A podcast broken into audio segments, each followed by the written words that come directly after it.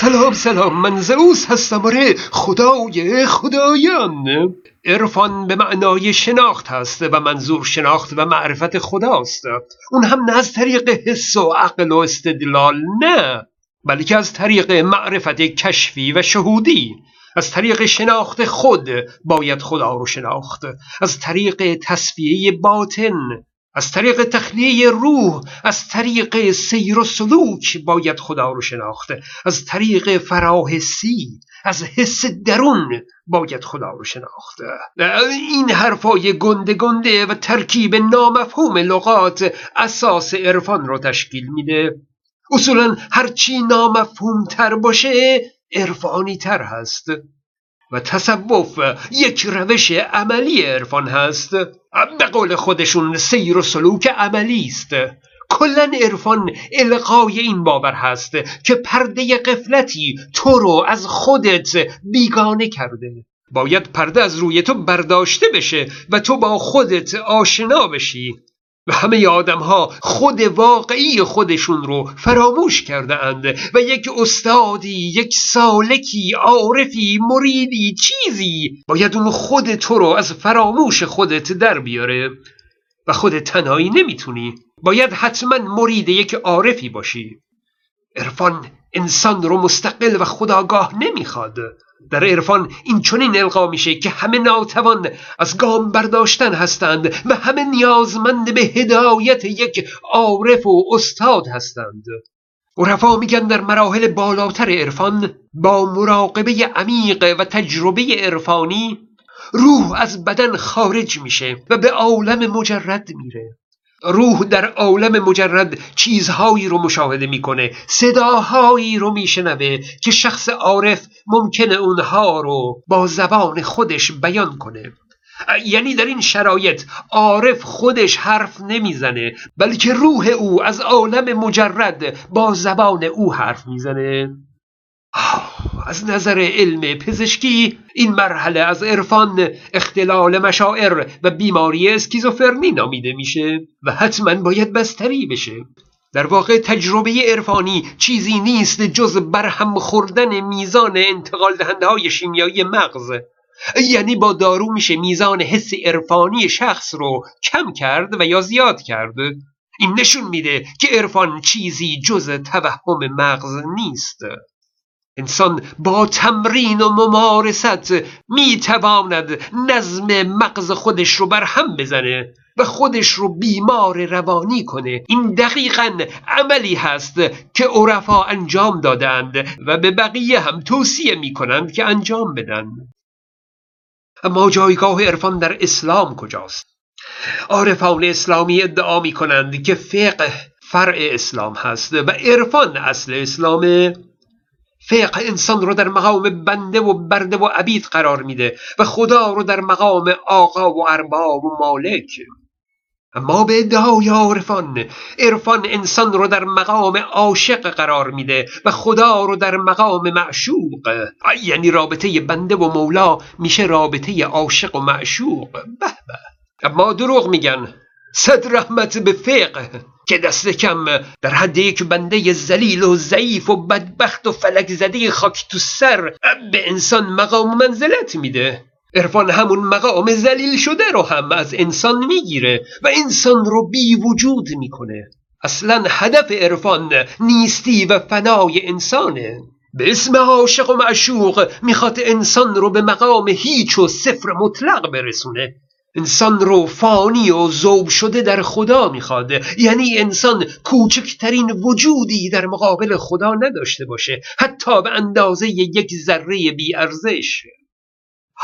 در عرفان اسلامی باید از حوثهای پست دنیوی دوری کرد. و مظهر این حوثهای پست دنیوی زن هست. و اینجا تنها جاییه که از زن سخن به میان میاد. وگرنه در عرفان اصلا زن مفهوم دیگه ای نداره. اگه سخنی از مظهر عشق شنیده میشه منظور مرده. منظور عشق مرد به مرده. جایگاه زن در عرفان اسلامی تنها و تنها معادل نفس اماره است که عامل پستی مرد هست. همین. اما دین چه نیازی به عرفان داره؟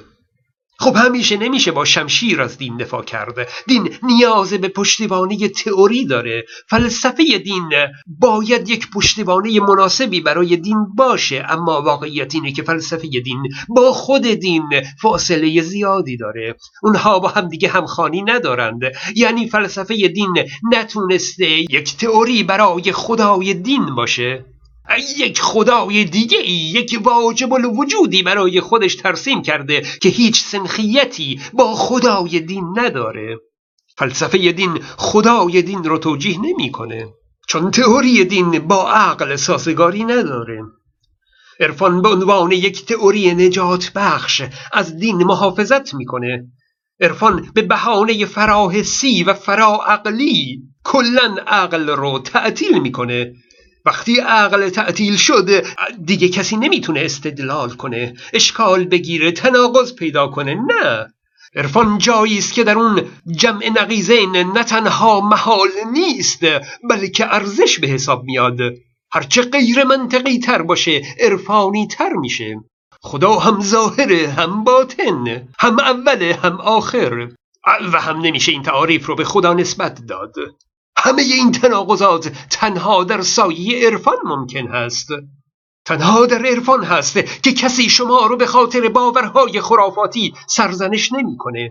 عرفان به بیعقلان ترین اعتقادات رنگ و بوی عشق میده تا تو با افتخار بگی من باور دارم عرفان ادعا می‌کنه که پرده میان تو و خود واقعی تو رو بر میداره اما در واقع فاصله میان عاقل و بیعقل رو بر میداره فرق میان با سواد و بی سواد رو بر میداره همه مثل بی سوادان بی عقل می‌تونند هر چیز بی منطقی رو باور کنند.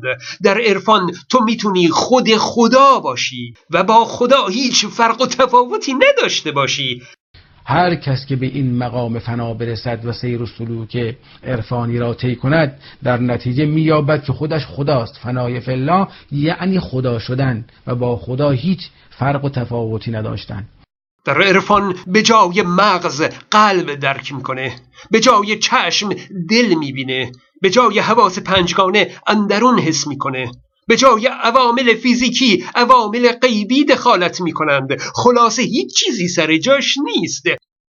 در عرفان شما می‌تونید تمام جنبه های ضد و نقیز قرآن رو توجیه کنی. او این که چیزی نیست. در عرفان خشم خدا در قرآن رو محبت معنی می‌کنند.